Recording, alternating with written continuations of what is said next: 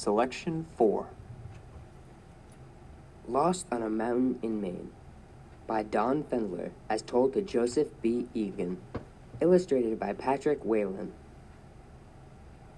12 year old Don Fendler, along with his friend Henry, has climbed to the top of Mount Katahdin, a rugged peak in northern Maine. While Henry waits, Don starts down from the rocky summit to meet his father and brothers who are still climbing. Soon, as a fast moving fog sweeps over the trail, Don cannot see Henry, his family, or the blazes that mark the path. Alone in the wilderness, with night approaching, Don struggles to find his way, looking for trail markers and trying to stay warm. Sharp Rocks and Sleet. First day. I knew I couldn't sit where I was very long. The wind was sharp and it blew so hard that the rain and sleet stung like needles. I was getting wet all over. My fleece lined jacket kept my chest dry, but my blue jeans were cold and stiff as boards. Jeans are all right for dry hikes, but they're terrible when they get cold and wet. People want to know why I didn't stay where I was. Someone was sure to find me, they say. Well, I'd like to see anyone stay up there in that wind and sleet with the night coming on. You'd freeze stiff before morning. I was already getting stiff. I had to keep moving, just to warm up. I shouted once more, as loud as I could. Then I stood and listened. Nothing but that strange noise. I turned slowly about so as to be sure of my direction and started back the way I thought I had come. Pretty soon I ran right into a trail marker. It said Saddle Trail. Now I was in a fix. I had heard about that trail. I had heard that it went far off into the woods and was dangerous, full of landslides and loose rocks. However, it was a trail and it was marked, often with blue daubs of paint. It would lead me somewhere, perhaps to some lonely spot miles and miles from camp. No, I mustn't take it. The thing to do is to work off at right angles to it and cut across the main trail. I started on. Right away, I ran into more pucker bush. I climbed over it and fell through and crawled under it. Guides have said no one could crawl under it, but I did, for a long way. Pretty soon, I was back among big rocks again. Right here, I had a funny experience. The cloud opened for just an instant, and far, far below me, I saw a lake I thought was Moosehead, shining in the sun. The cloud closed, and the lake was gone, and everything was dull gray again. The sight cheered me some, and I hurried faster than ever. I started to run and found I couldn't because of the boulders. That made me frantic, and I climbed over them like a cat and yelled and shouted and cried all the time. I yelled for my dad, I climbed up as high as I could on a big rock and screamed for him. Then I waited. No answering shout, nothing. Just the noise of that wind and the purring sound of fine sleet driving against my clothes.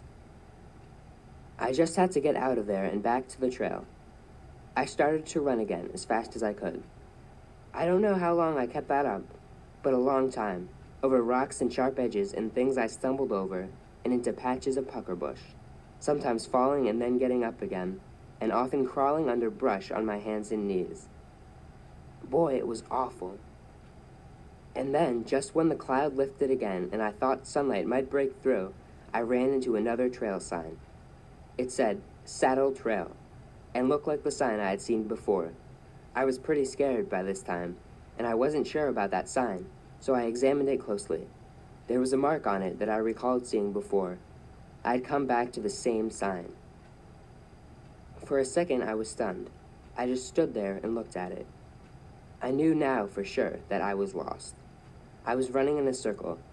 I didn't know what to do, so I stumbled along hunting for other marks on that same trail. I guess I went a long way over rocks and over pucker bush, and sometimes under it too, searching and hunting for another trail marker. I didn't find any, but I kept going down. I remember that. After a while, I came to a place where there was a lot of gravel, and boy, was it slippery. That place was dangerous, for a slip might mean a bad fall, maybe a hundred feet or more. I slowed down. I could imagine myself lying there, in the cold and dark, with a sprained ankle. Meanwhile, the rocks were getting bigger and bigger. At last, I came to a weather beaten tree. The branches were all pulled out to one side, as though the tree were trying to get away from something. That tree looked scared. Beyond was another and another. I had reached the timberline, and I had to find a trail, because the shrubs grew as thick as doormats, and, without a trail, the going down to camp would be pretty bad. The sight of that tree calmed me down a bit, for I began to think more clearly. It's an awful thing to get lost in the clouds. You see things that aren't there at all. Rocks look like people and shaggy animals, and often you come to an edge and think you are looking down into space, and you draw back and get scared. The mountain suddenly seemed awfully big under me. I listened, only the whining noise of the wind in the stunted trees. No, there was another noise. Rocks falling, far off to the right, a slow, heavy, crunching sound. Then silence, deeper than before. The rocks in this place had very sharp edges, and some of them were loose, too, and slid from under me. I had heard of landslides and had seen the remains of a few on the way up. I kept thinking of how a landslide starts the slipping stones, just a few at first, then more and more and faster and faster until the whole mountain seems to move. Then trees tip over like matches, and there are crashings and grindings and dust. Boy, I just stood still now and then and shivered. What chance would a fellow have in a mess like that? However, it was not quite so cold down there in the scrub, and that made me think that farther down it would be still warmer. Maybe I'd better change my course a little to the right and keep going down. I hunted for an opening through the scrub growth. There wasn't any, so I just had to scramble along as best I could. That's where I cut my sneakers to pieces. I noticed now that I had to scramble through more and more of those scrubby bushes. My face was badly scratched, and I was awfully tired.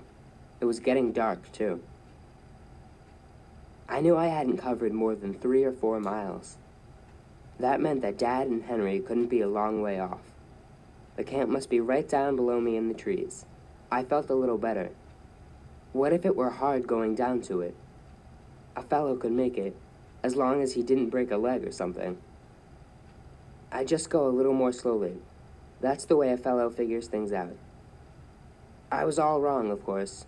There wasn't any camp below me. Not for miles and miles, and there weren't any trails where I was going.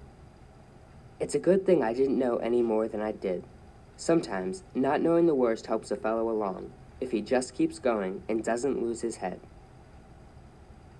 Read the entire story of Don's frightening nine day fight for survival and his rescue in the book Lost on a Mountain in Maine.